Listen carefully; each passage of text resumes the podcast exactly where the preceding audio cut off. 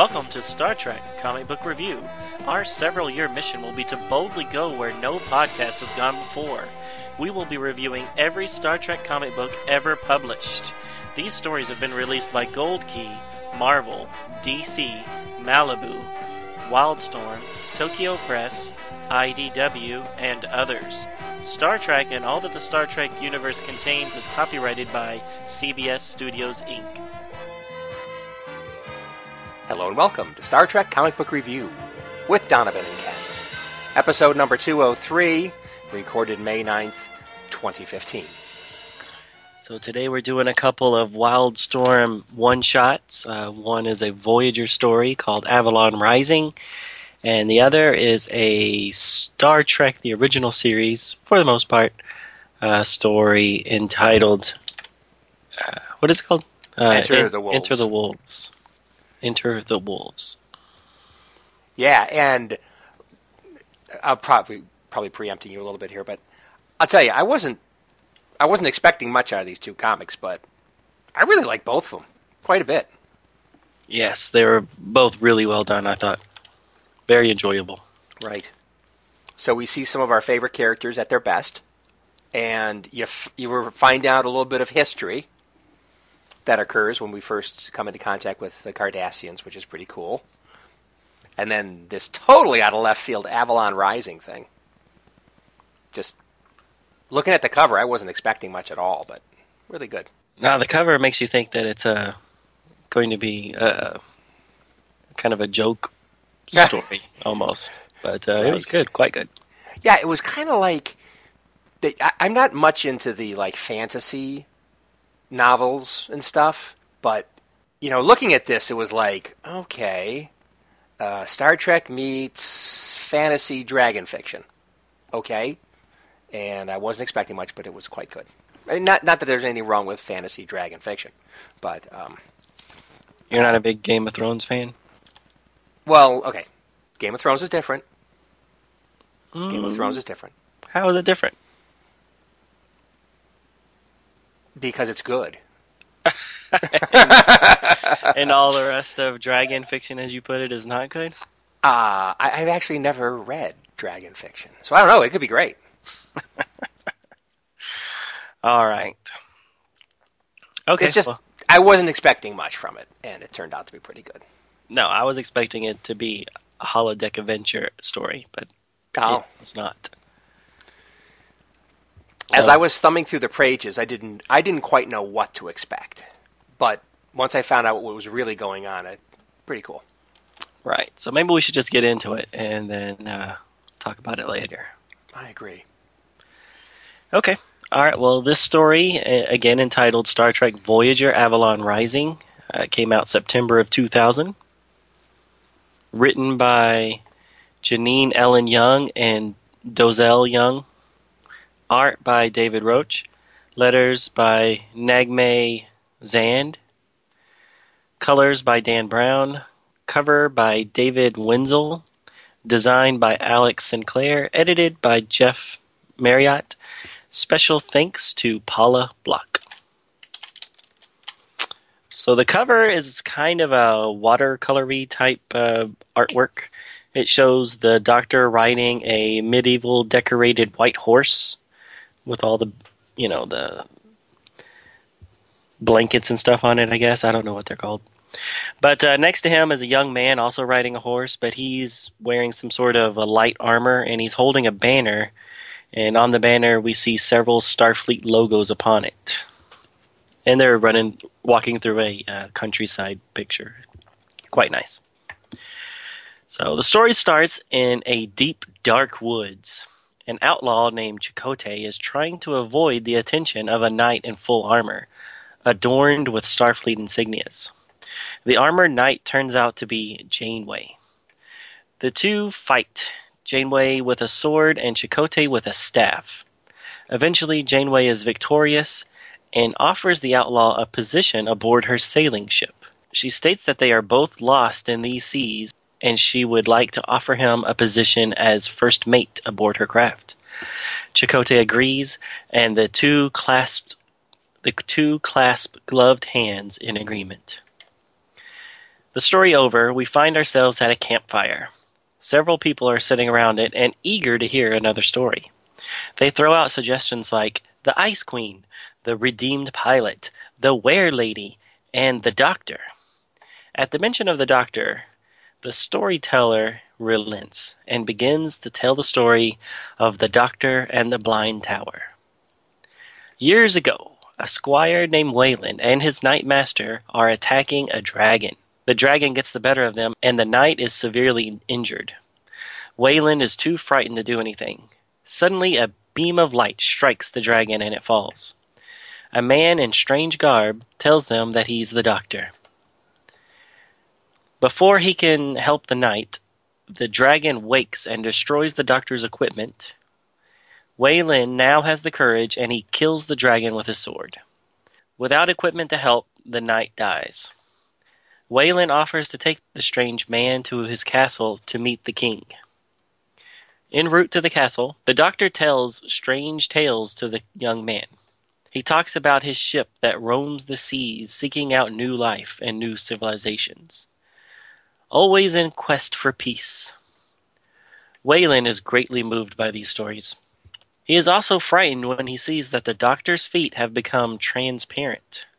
The doctor states that his mobile emitter has been damaged by the dragon and they must hurry. Eventually, they make it to the castle, and the king offers to help the doctor, who is now called the wizard. He will help the doctor find the mysterious tower nearby that is guarded by generations worth of renegades. The doctor the doctor will leave at first light. During the night, he finds Wayland getting beaten up by the king's men due to the death of the knight. They blame Wayland for the death. The doctor stops it and tells the young squire about the Ice Queen. She was abducted by an evil force, and we see a picture of her with her body encased in what looks like an insect's exoskeleton. The doctor, with all of his power, was able to remove most of the evil from her, but he knows that she herself must be the one that fully embraces the light and renounces the last of the evil. The next day, the king gives the maps over as promised. He also offers the doctor several knights to accompany him. The doctor refuses, which enrages the king, who tries to stab the doctor with a sword. Everyone is quite surprised when the sword passes harmlessly through him. The doctor makes his departure and decides to take Wayland along with him. Once outside of the castle, the doctor explains why they are going to the Blind Tower. He explains that they received a message from a dying race that admits to placing powerful weapons in a tower on a primitive world. Their last request was that the weapons be removed from the planet before the locals could find them and destroy themselves. For some reason, Captain Janeway is not able to beam anyone down to the planet except for the Doctor.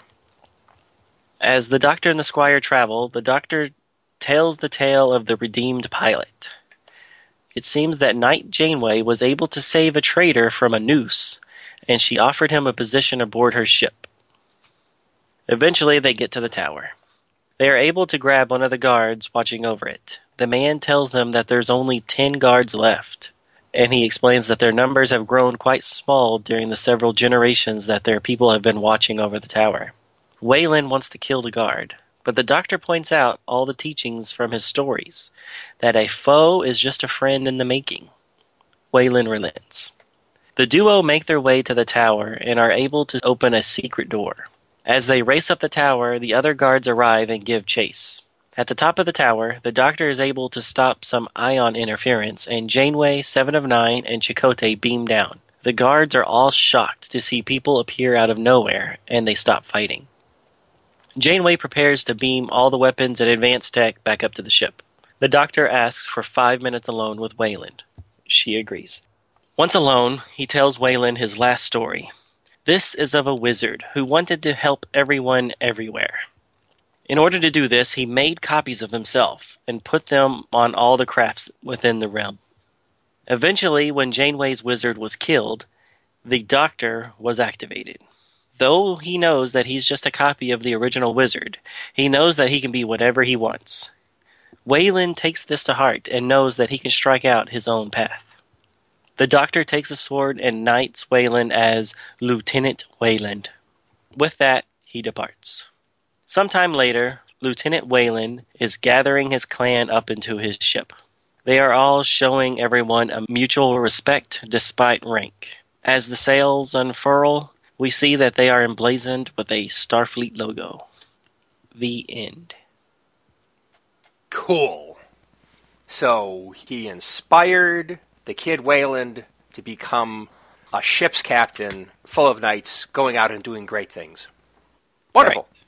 So he finds his destiny, his the thing he wanted to do. I think that's great.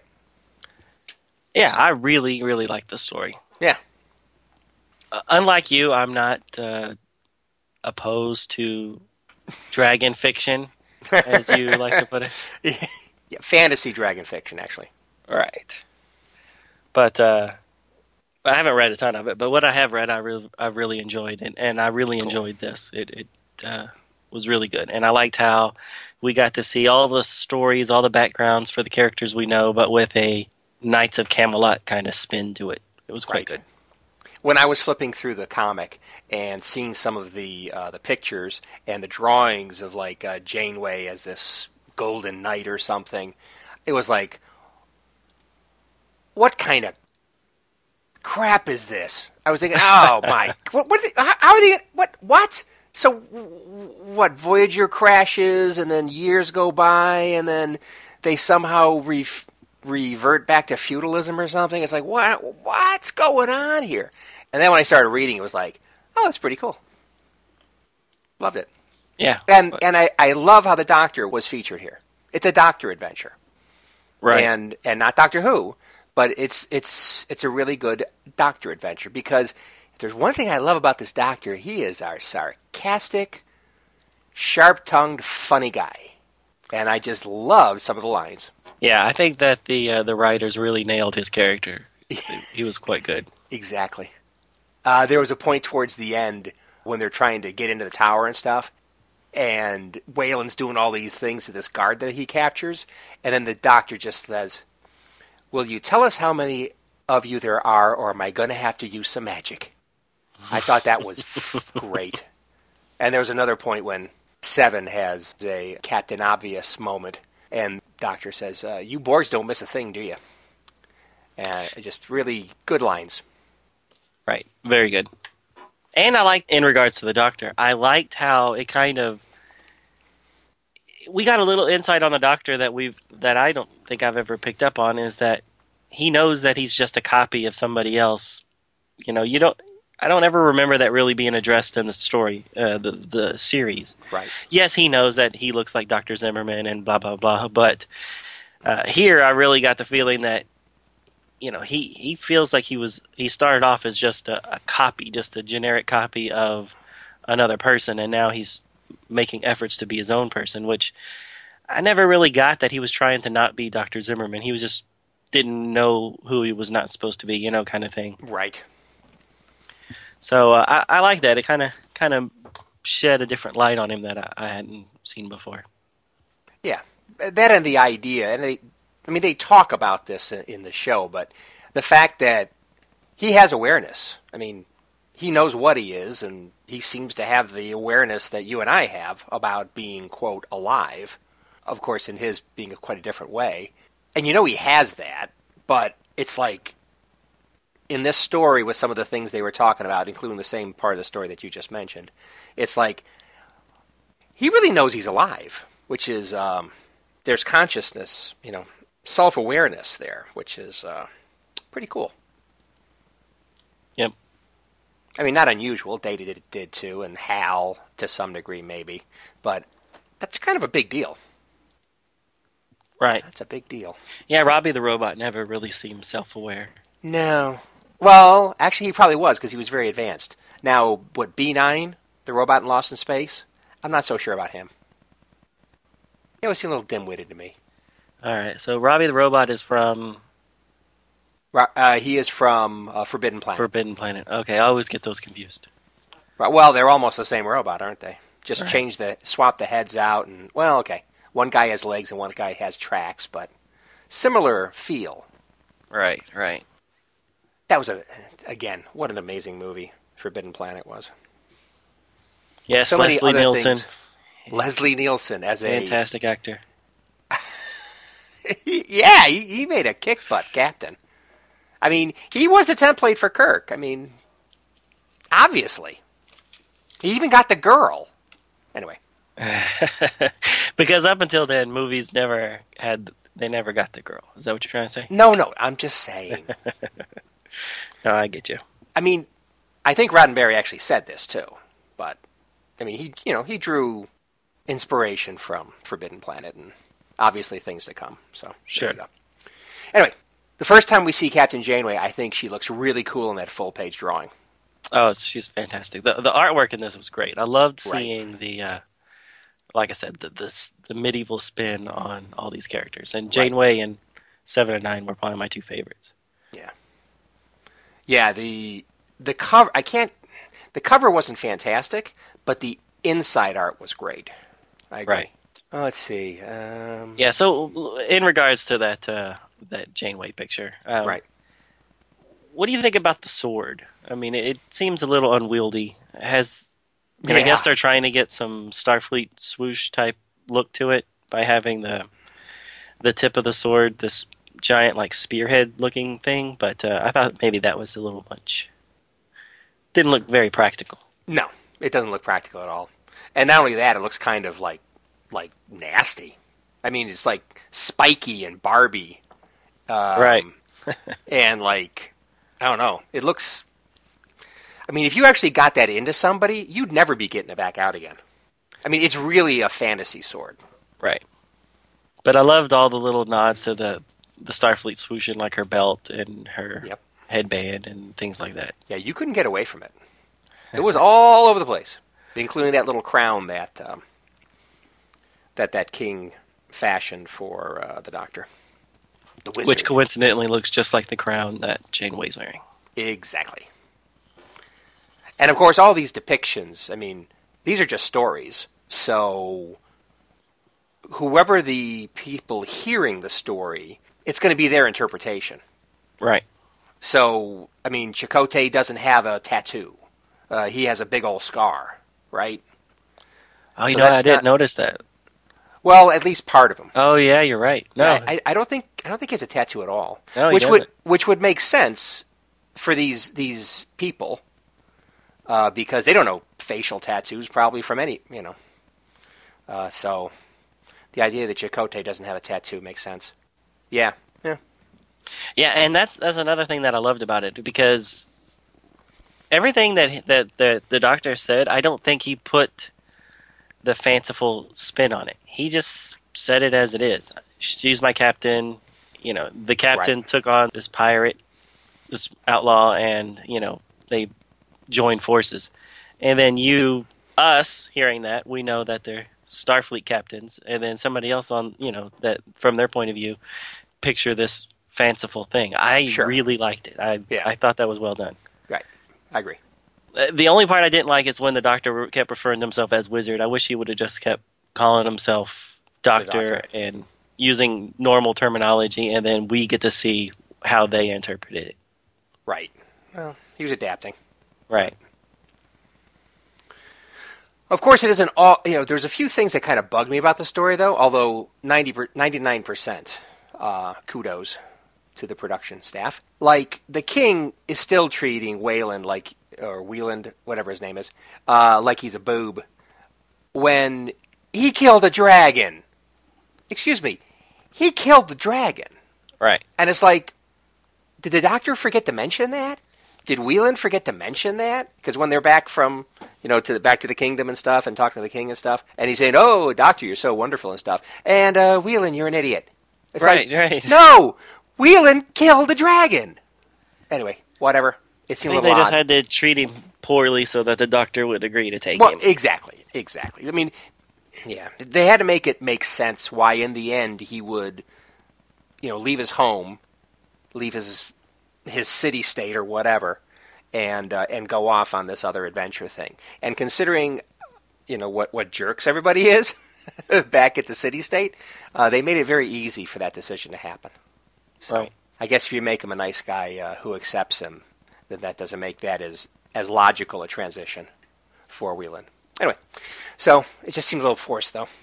Speaking of forced, it's like, why exactly is the Doctor the only person that can do this mission? That was the part that I that was the really hard part that I had. Right. I, I still don't understand.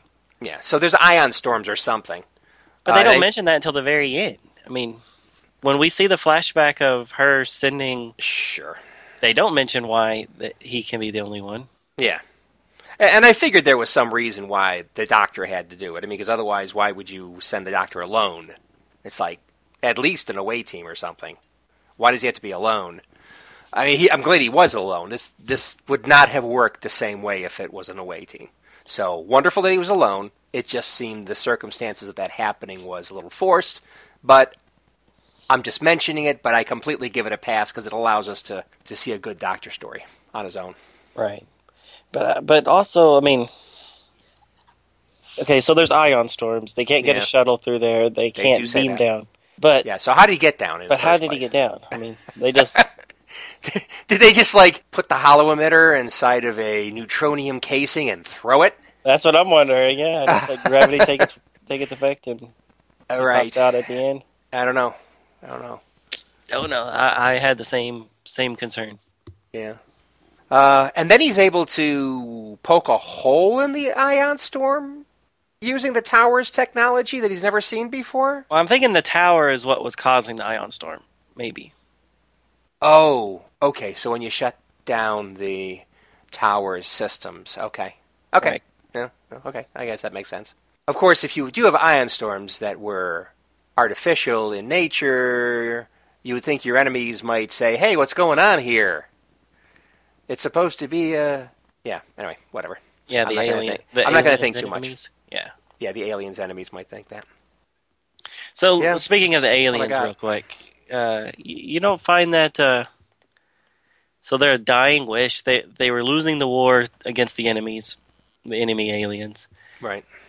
and so as a last ditch effort, they send out a message that says, "Hey, if you're a good person, will you come and uh, take these weapons off this planet before these people blow themselves up with it?"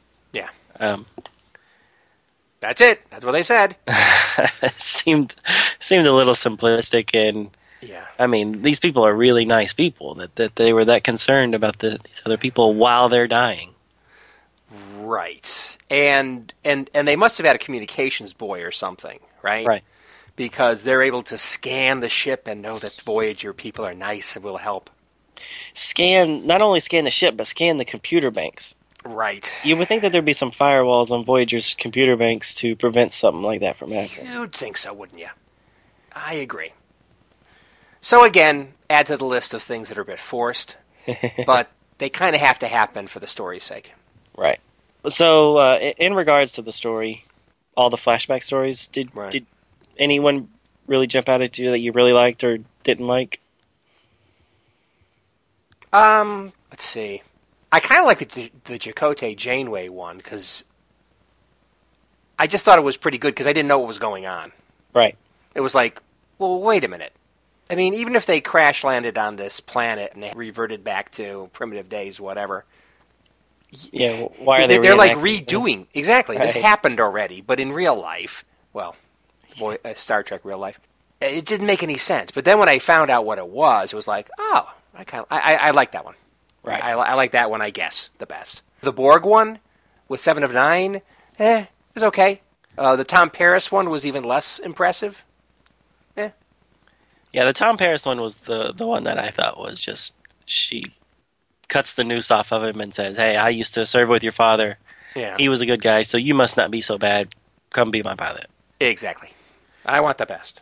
Yeah. So uh, I didn't really care for that one. The Seven of Nine one, I just really liked the artwork of her in this exoskeleton-looking Borg outfit, and then uh, the picture of the Doctor looking like a sorcerer with all the the green magic swirling Oh, yeah. hands and stuff. I That was kind of a good- cool. That Yeah. was a good panel. And then uh, again, uh, the I agree with the uh, the opening story. I really liked it. Yeah, cool. Yep. Um, the one, the one thing that I kind of they keep talking about, but we never actually got to see was the Were Lady, which I'm wh- assuming is Abtora's story, B'Elanna's story. Yeah. Okay, that's okay. So that was it because I didn't know what they were referring to also, but I didn't. I didn't see Seven of Nine mention that list. Was Uh, that the ice, the Ice Queen or oh Ice the Maiden? the Ice Maiden or Yeah. whatever? Oh, okay, that's the Ice Maiden. Okay, fine. Yeah, I guess it must yeah, be the Doris. Were Lady who became the shipwright. I'm assuming that meant that Oh, means the uh, shipwright. Okay, somebody takes care of the ship. Yeah, Huh, cool. and then the wise Okay. commander of the guard, I guess, is Tuvok. Right, right. We don't see his story either. No, but that's okay because you see him in the Ice Queen one or Ice Maiden one or whatever they're calling. Right. Nine. You see him there, but you don't get the, the back. Hey, you're not going to do it for everybody. Come on. Sure, it'd be too long. Yeah. No, I liked it. Um, the one thing, the one little jump in logic, in addition to uh, the king uh, treating Waylon bad, Mhm. is why uh, the king just gets so upset that he's not going to take the four knights and just right. stabs him. I Yeah. mean, the night before he's talking about how honored guest, blah blah Uh-huh. blah, and then the next morning he's like, "I'm going to stab you because you won't take my knights." Exactly.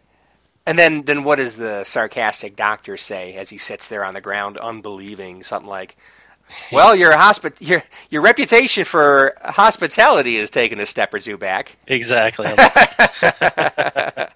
Another very good witticism by the doctor, who seems to be having fun whenever he can. right. Yeah, that was kind of hard to believe, wasn't it? But hey, they're jerks.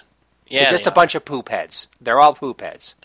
And that's why it's okay to bend the prime directive a little bit so that uh, the doctor's creating a, a better society with Wayland and the guards. At least, yeah, at least those people. Which really, Wayland and those people, handy that those people came along. Basically, they have no place to go. They don't have a uh, a purpose in life. So, how wonderful that they ended up with one. so the last thing I have to say is there's a panel drawing of where the aliens that have the weapons store, where their ship is destroyed. It's not a full page Mhm. panel, but it's pretty big, and it's pretty cool. There's a lot of lot of ships shooting and stuff. And when I first saw that main ship explode, so there's a big explosion more or less in the middle, and then I looked at the rest of the ship that wasn't blown up, and I was like looking at it, going because when I first looked at this panel quickly as I was thumbing through, I thought, well, is that Voyager? Oh, right. Like the nacelles? Yeah, because if you look at the back of the alien ship, the nacelles are vaguely Voyager shaped, not exactly, and kind of the engineering section is again vaguely, and then as it goes forward in the ship, yeah, it could go forward into kind of like a Voyager shaped uh, quote saucer section, but that's all blown up, so you can't see that. But then you look at the other smaller ships in the background, it's like okay, well, it's the front part is not Voyager shaped, but if you look at just the back part, I was wondering. are they showing Voyager blowing up when I was first thumbing through? Right. Um, and it's like, was that just happenstance that they made it that shape, or did they purposely make it that shape? I, I don't know. I think that it was probably just a coincidence. And I think it's backwards. So what you're calling the nacelles part on, on Voyager is really the, the front part of this of these ships. So I think the, the Uh, engines I are being thought- blown out of that that panel that you're talking about. Because if you look at the other pictures and it shows the you know the fire coming out of the the back of the ships. Well, I, I, I thought they were coming at each other. So So I thought they were being chased. they were running away. Okay, I, I thought. Okay, well, Yeah, you might be right though. Maybe I- that, I that one on the they were- top is firing and not right. not I, I see what you're saying because on the one ship and the one ship only, it looks like there's fire in the front. But because this is not a Gold Key comic, um, I'm thinking that's uh, some kind of weapons fire, but I don't know. Okay, yeah, you might you you might be right. But anyways, you're right. It it, it did look. I, I didn't see it until you mentioned it, but I can see it looking like the Voyager tail end Right. and the saucer so, section being exploded. yeah. So if you if you don't look at it, if you look at it quickly, it kind of gives you that feeling. It gave me that feeling. So it's like if I was just like at the newsstands, you know, flicking through pages, and I saw this one, I was like, oh, it's Voyager. Anyway, I might buy it. I don't know. Yeah, you would. I don't. I don't know if that was on purpose or not. So I thought the aliens, the the ones that uh, created the tower, Mhm. they kind of look like the aliens from Enemy Mine. I thought. A bit, a little bit, Louis Gossett Jr.-ish. Right. Only you could never tell that because the makeup was so thick. But uh, yeah, I think you're right. and that was a fantastic movie, by the way. Just as a side note. I enjoyed that too. That has been so long since I've seen that. Was that the 80s? It was Early yes. 90s? Or, no, it was 80s. 80s, yeah. Definitely 80s. Yeah. Yeah, that was a great movie. And if you ever have a chance to read the book uh, Mhm. that it's based on, Yeah. Also a fantastic story.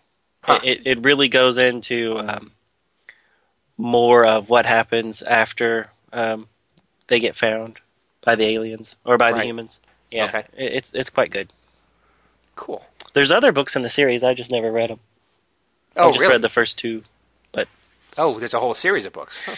but they came out way later. So th- there was an original, there was a there was a short story, and then the same author wrote the novelization of the movie, but he expanded on it quite a bit. So he expanded on both the short story and the movie itself, which was Ah. really good. And then years and years later, uh, I guess he came out with a continuation, but uh, it was like a small printing run or whatever. Uh, I've seen them online going for more than I'm willing to pay for a book, but Oh, okay. but it's definitely on my list of one of these days I'm I'm going to get get around to it. Right. Cool. Okay. Another excellent suggestion that I hope I can find time for. You should all your free time. Mm, yes. All right, that was my last comment on uh, this issue. Cool. I'll do the second one, which is Enter the Wolves. Published date 2001.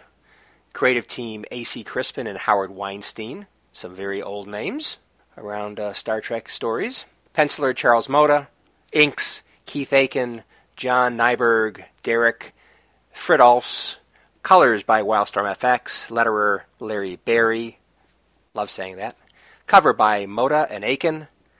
Design Amber Bennett, which, by the way, I don't know what design is in a comic, but Amber did it. Editor Jeff Mariotte. Special thanks to Paul LeBlanc. The cover presents the upper torso of ambassadors Spock and Sarek in the top half.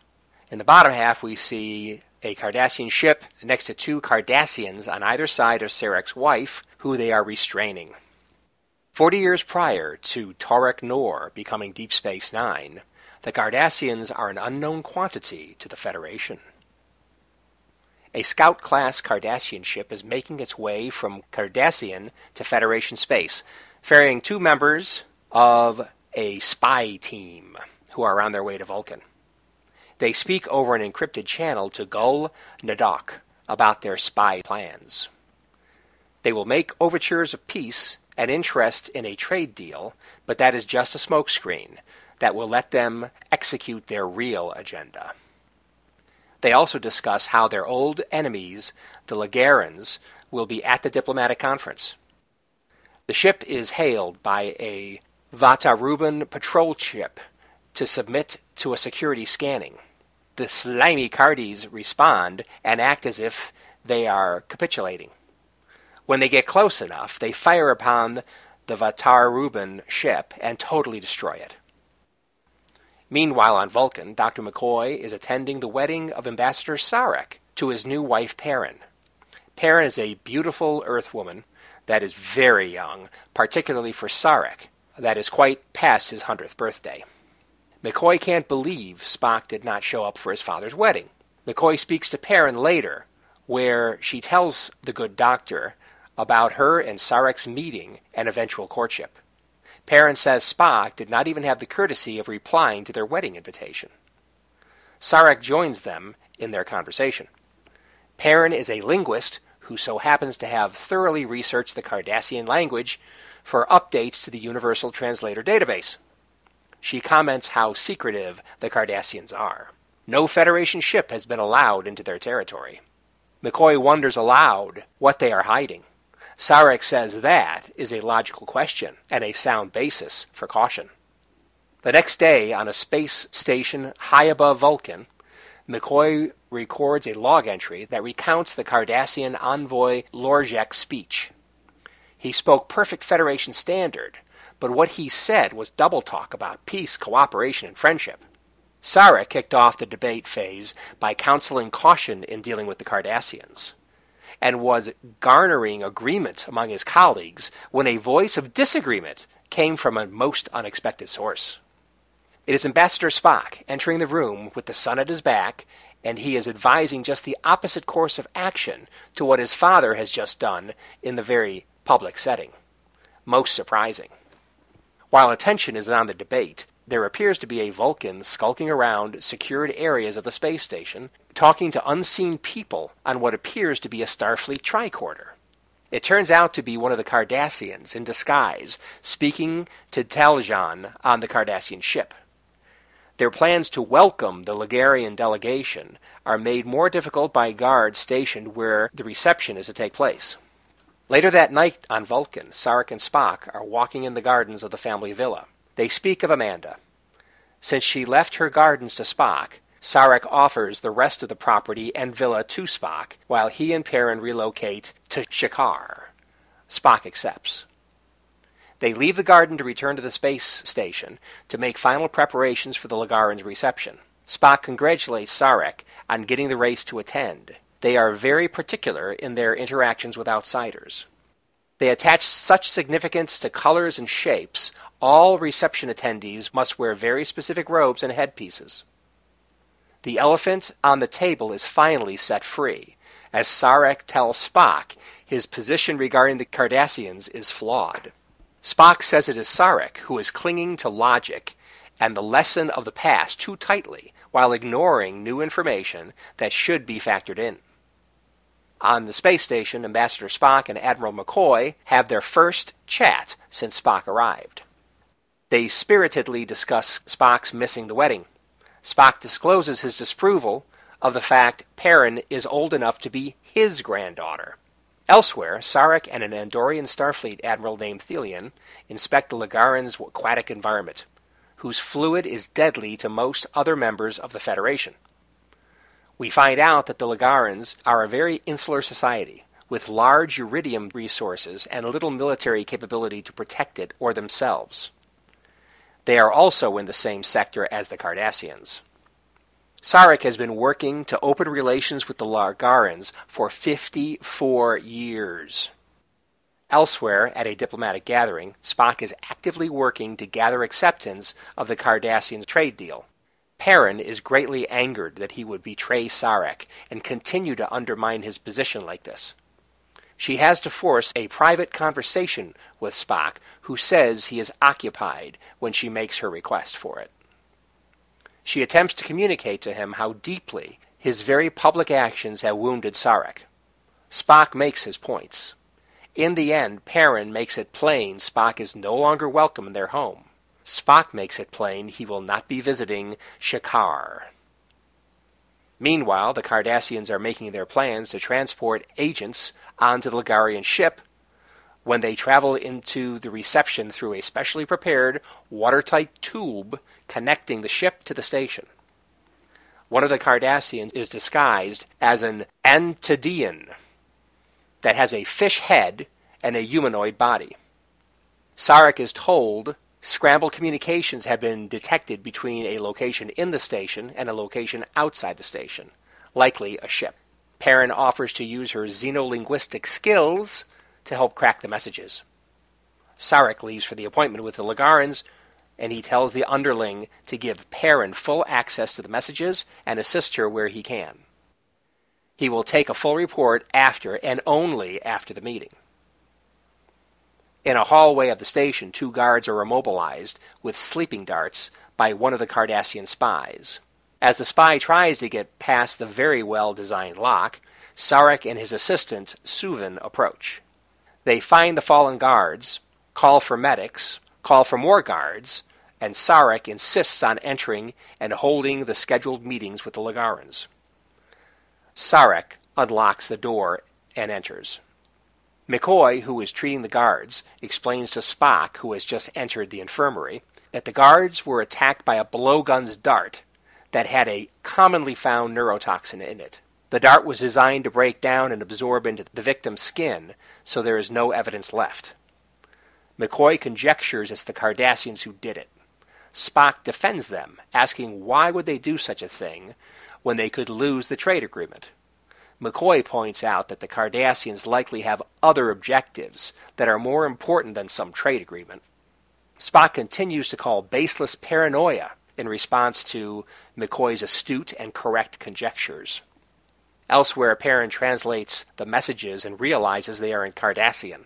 She is able to determine three Cardis names that are Lorjek, Taljan, and Warad. So these three are all involved, but where is the third man they have never seen?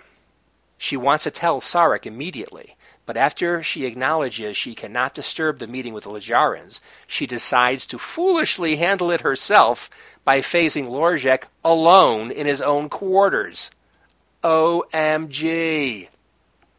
Of course, Lorjek knocks her out when he realizes she knows of Teljan and likely the intercepted communications.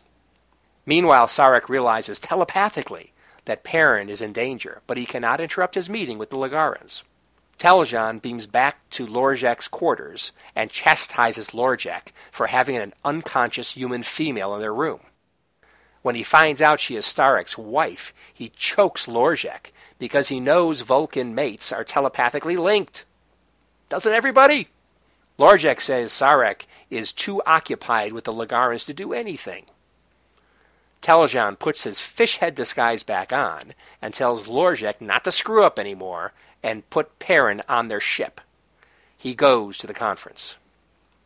The meeting is over and Sarek is being told Perrin is nowhere to be found. Suvin says the search has just begun. Another person states that she has found Perrin's work and she sees the transmissions are Cardassian.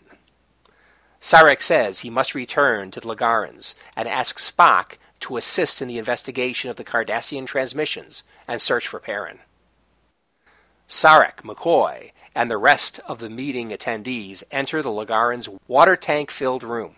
Not long into the proceedings, Taljan, still in the fish head disguise, lifts his cloak to expose a bright orange jumpsuit. The color is a great affront to the Legarans, and their head diplomat says, They're out of there. Sarek tries to calm the Legarans, but also orders security to capture that delegate.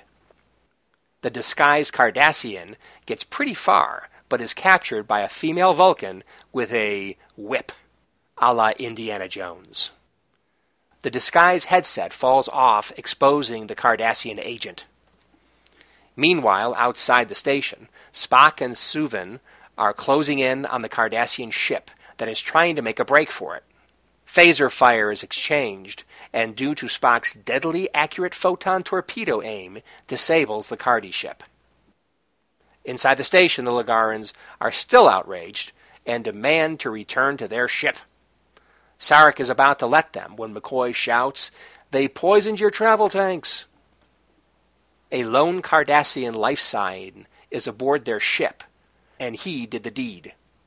Spock tells Sarek that Perrin is back aboard the station and safe. The Cardassian Lorjek starts spilling the beans about the plot. Teljan breaks free and knocks the traitorous Lorjek into the Legaran's tank, where he dies from the chemically treated water. Spock attempts to force a Vulcan mind meld on Teljan, but in the end he ends up dying of an ingested suicide pill. Spock says the mind meld lasted long enough to tell him that the application for trade was a pretense. They intended to cause an irreparable rift between the Legarans and the Federation.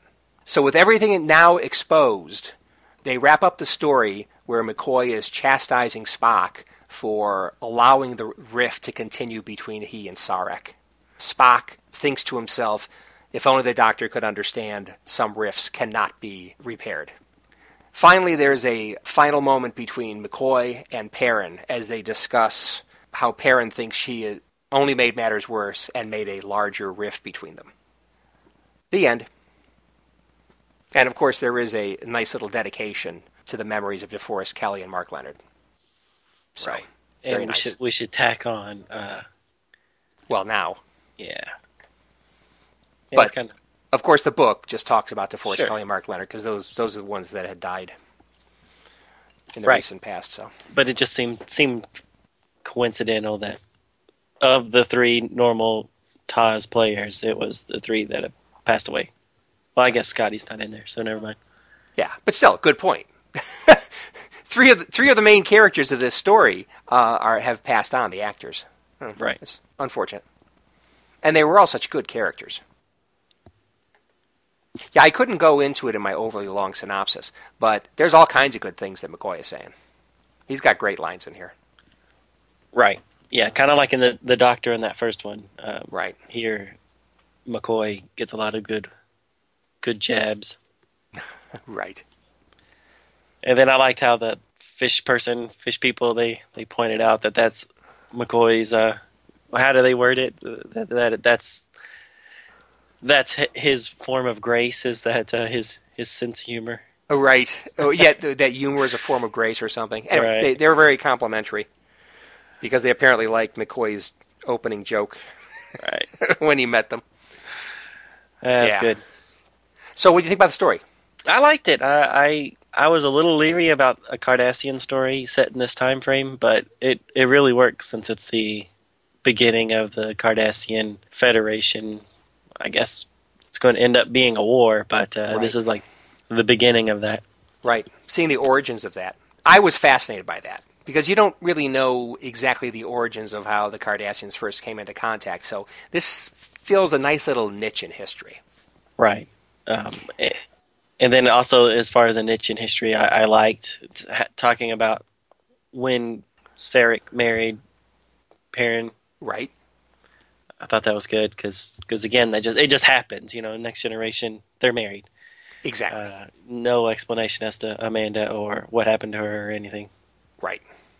Yeah. What is really cool about about this book is it's kind of a prequel to several things.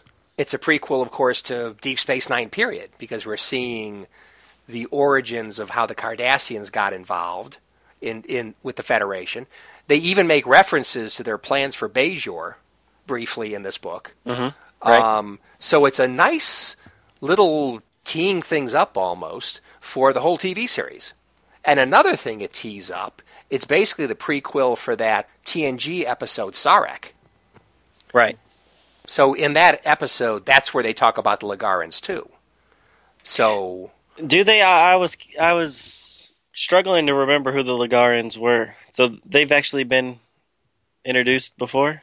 Well, yeah. So in that episode, Sarek, he was dealing with the Legarans again. So what do they say? Uh, a ten-year timeout at the end of the of the book.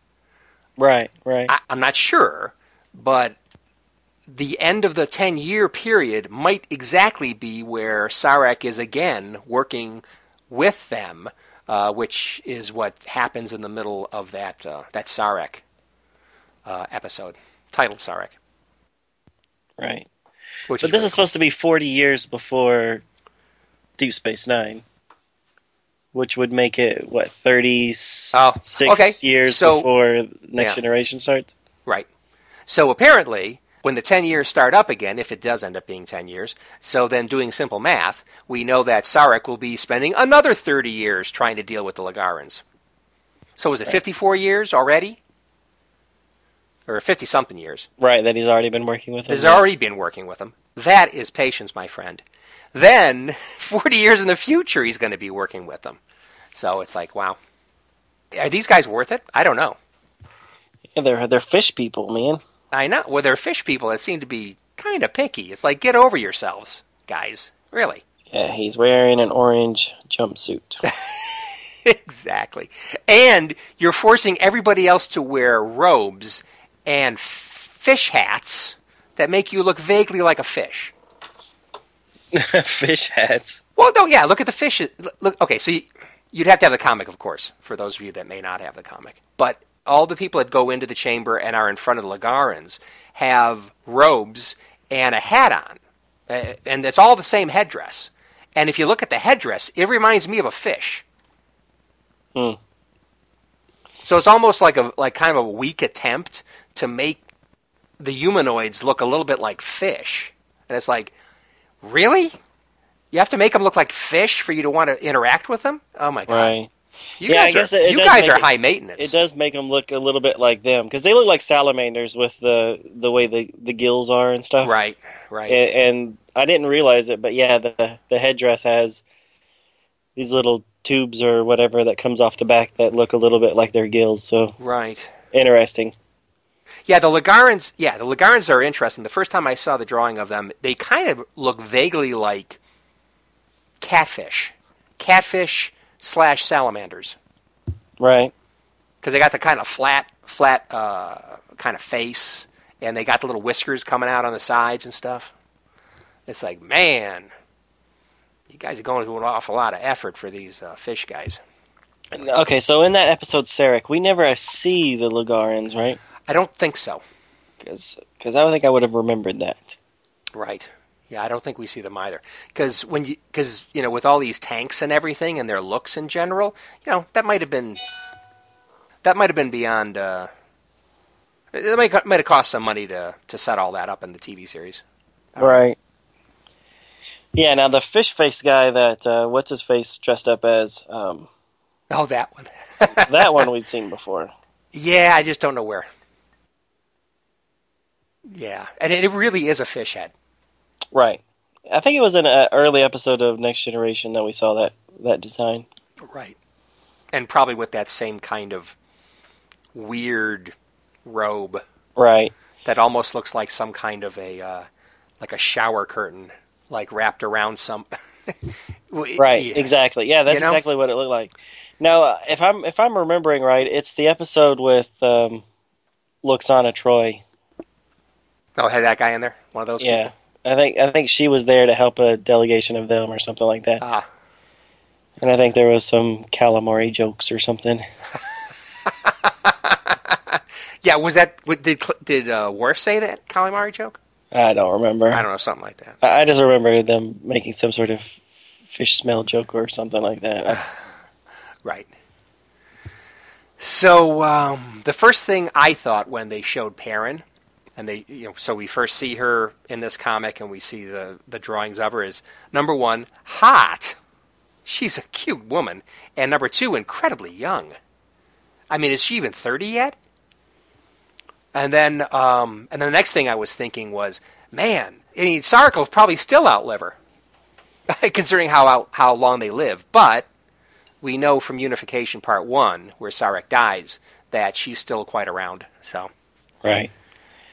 Yeah, I did like that she was so young here because when we see her in the Sarek episode, she's already, you know, about the same age as we we see Amanda in and TOS.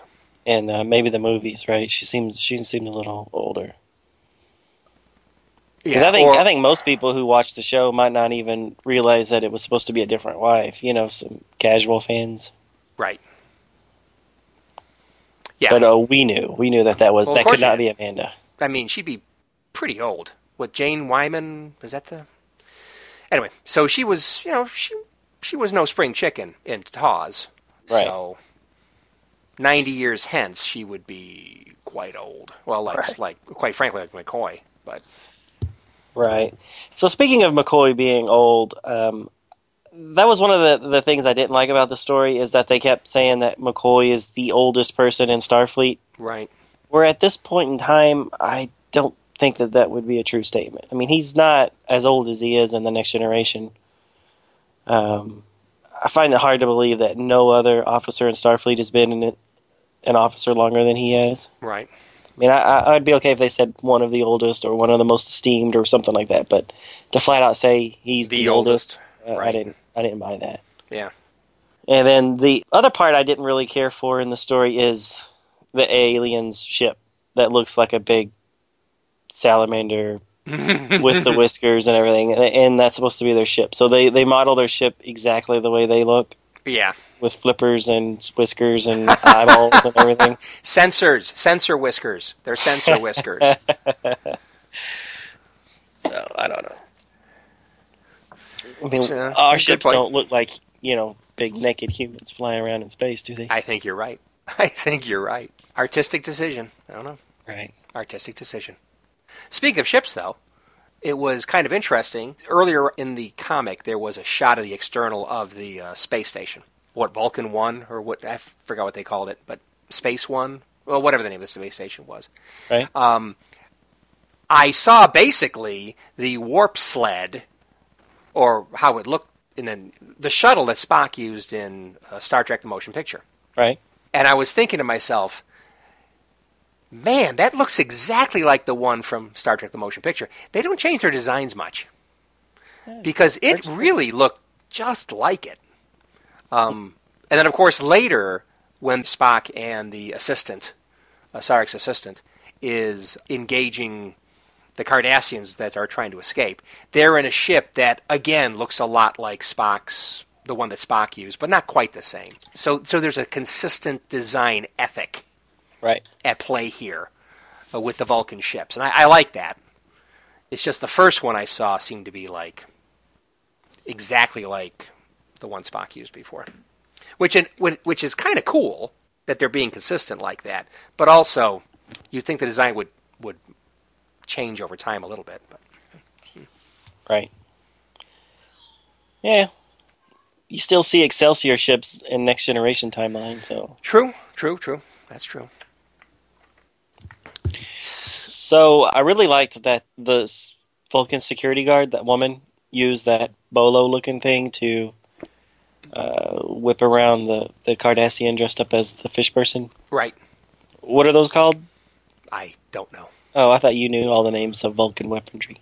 Why would I do that? No, I didn't. No, the the, the cool mod, the high tech stuff. Come on, that's my specialty. Well, no, you you knew what the name of the the weapons that they used in Amok Time and things like that. So I thought, well, maybe you knew this one too. No, I, I don't remember this one. So, it, uh, um, lirpa, I think lirpa. Right. That, that was the that was the staff with the, uh, With the, the punching on bag end. on one exactly, and the punching bag on the other end, or whatever. Right, a little. Yeah. Little bag. You know, if you really don't like him, you'll use the blade. If you kind of like him, you'll you'll do the punching bag uh, side. Uh, I, I don't know what they call this one, Okay. but it, it is pretty cool. yeah, it's cool. Cool picture of her using it. Yeah. Because you could have just had her take out a phaser, set to stun, and pff, you know, game over. But uh, using that that thing is a lot cooler. Right. Yeah. Sa- same thing goes with the blowgun. I-, I didn't understand why he didn't just use a phaser on stun. Seemed Right. like a lot of unnecessary complications. Right. However, is it possible that energy-based weapon discharge would be detected by the station's uh, sensors, yeah, internal maybe. sensors? Eh, that makes sense. Maybe. I don't know. Plus, I'd that- have McCoy something to do. exactly. Yeah, and of course, I didn't mention this in the synopsis, but it's actually Sarek that suggests to have McCoy involved. Because, of course, I'm sure they got their own Vulcan doctors on a space station like that. But, Right. So that's how McCoy got into that picture, which is great. I mean, the more you can have McCoy, the better. Right. Doing Agreed. something. Yeah. More time making some smart butt comments. All right, and my last comment is just questioning the time frame. So, in this story, they kind of, uh, when McCoy's talking about being at Sarek's wedding, Yeah. and he wonders, you know, I haven't, you know, he's thinking of the wedding, and then he, oh, speaking of wedding, where's where's Spock? So, I thought that that kind of alluded to Spock's wedding, which Picard alludes to in in the movie in the episode Sarek. So, am I just overthinking it, or was he implying that this is after Spock's wedding? I didn't get that, but I could have missed something. Okay, because I was thinking if it is supposed to be after Spock's wedding, then then that means Picard would have been here, which means that Picard was in Starfleet forty years before before the events of the Next Generation. Probably not. Seems a little little high. Yeah, unlikely. Yeah, I'm, I'm not quite sure what Spock was doing. Yeah, I, I don't know. I will say though that Spock was doing a lot of things in this story that are that seem very out of character. Well, his his dad just replaced his mom, so he's very emotional. Well, Oh, come on. What is he, 115 years old or something? Get over it. It's like, come on. You shouldn't be having a problem with this. I mean, the whole idea that Sarek's got himself a hot young wife, you should be happy for him. But whatever. Let's, let's say he's unhappy. So there's one thing that I think is a little unusual. Another thing that's unusual is his stance with the Cardassians. It's like, we have the benefit of hindsight, and we know the Cardassians are very bad people. Right.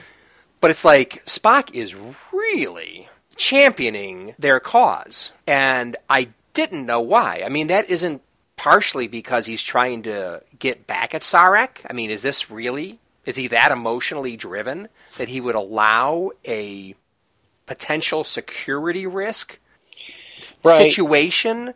I don't know where he's coming from. Now, I think it's cool at the end where he says ultimately engagement is going to yield ultimately to better results than isolation. And I think he's right. Right.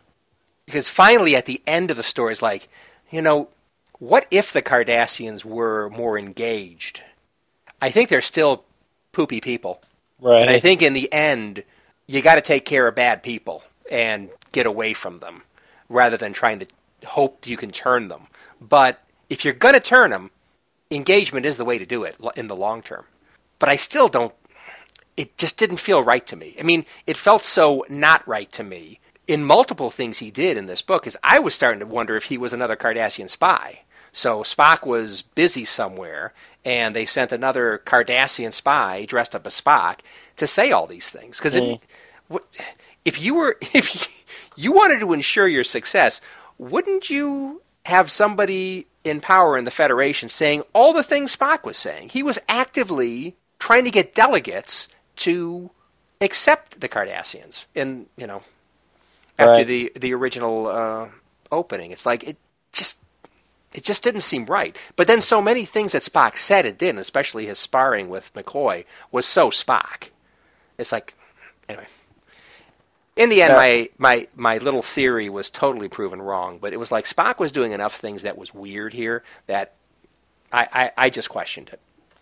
Right. So in this frame of reference, though, I mean, you you, you got to think that he's been working with the Klingons since Star Trek Six, um, and he's also potentially already working with the Romulans and Right. all the bad feelings that the Federation has had with both of those groups, you know, especially with the Romulans, has been because the Romulans, you know, had this iron curtain around them that, that nobody even knew what they looked like for centuries. Mm-hmm.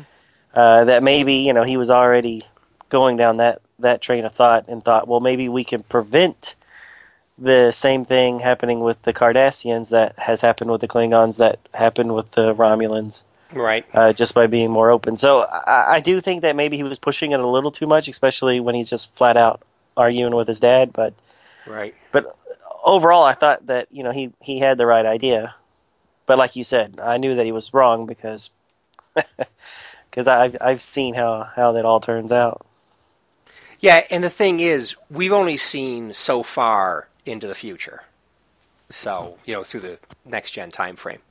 Who knows? Eventually the Cardis I mean, because there are some nice Cardassians too.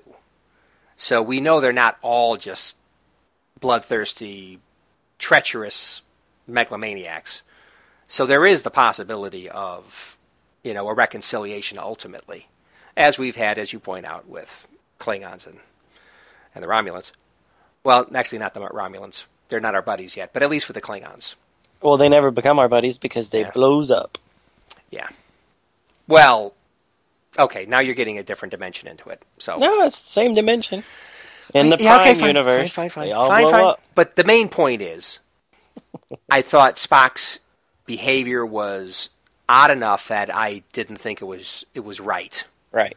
But if you take the long term view, maybe he was right. Something that's great about this story is it's a little soap opera y. Quite frankly, there's a lot of soap opera stuff going on here, but it wasn't all black and white. And I guess that's what was kind of cool. Right. There is gray there. You don't always know the right way to go, and that played out with two fundamentally different positions being championed by Sarek and Spock. So Right. All quite interesting. Yeah, I thought this whole story was good. I thought it, I thought it was, you know, it had the action adventure spy dynamic, it had the family dynamic, and then it also had the nostalgia and filling in the blanks Yeah. aspect to it. So, Yep. I, yeah, overall, I thought this story was great. Yep. Really enjoyed it. Agreed. All right, anything else? Um, let's see. No. That's it. All right, well then we can go ahead and wrap up. Uh, maybe this was a short one, but we did only have two stories. Both, Yeah, but they were both long. really good. They were long. There's a lot of detail going on back and forth in mine. Right. So, okay, so next week we're going to be uh, getting back to ongoing.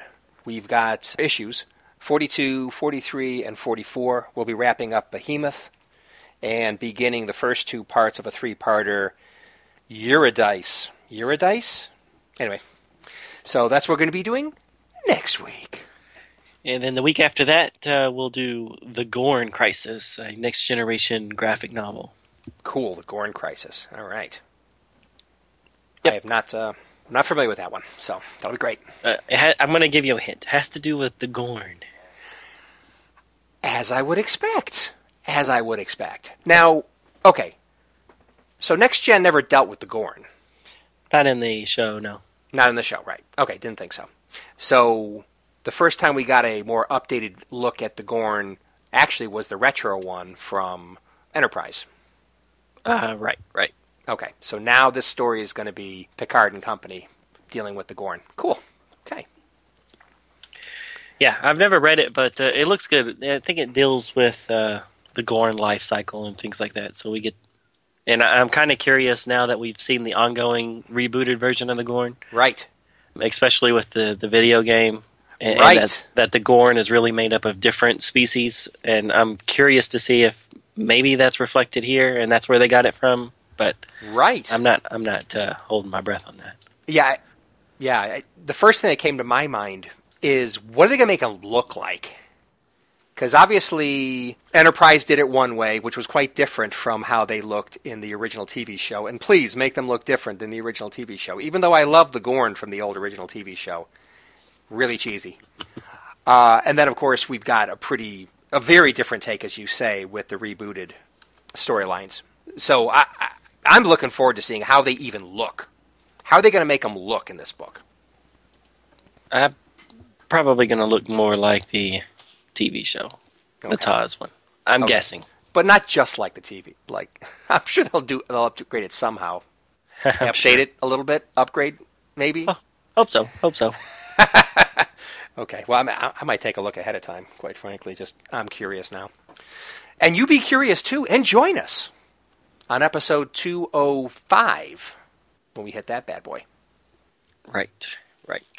Okay, All right. Well, then let's let everybody go, and we'll be back next week. sounds great.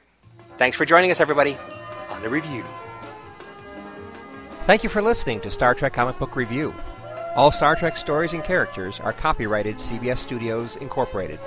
All music, stories, and characters discussed are for entertainment purposes only. You can email us at startcomicbookreview at gmail.com. Visit us at our website, www.stcomicbookreview.com. Subscribe to us via iTunes or friend us on Facebook at first name ST Comic, second name Book Review. See you next time on Star Trek Comic Book Review. Let's get the hell out of here.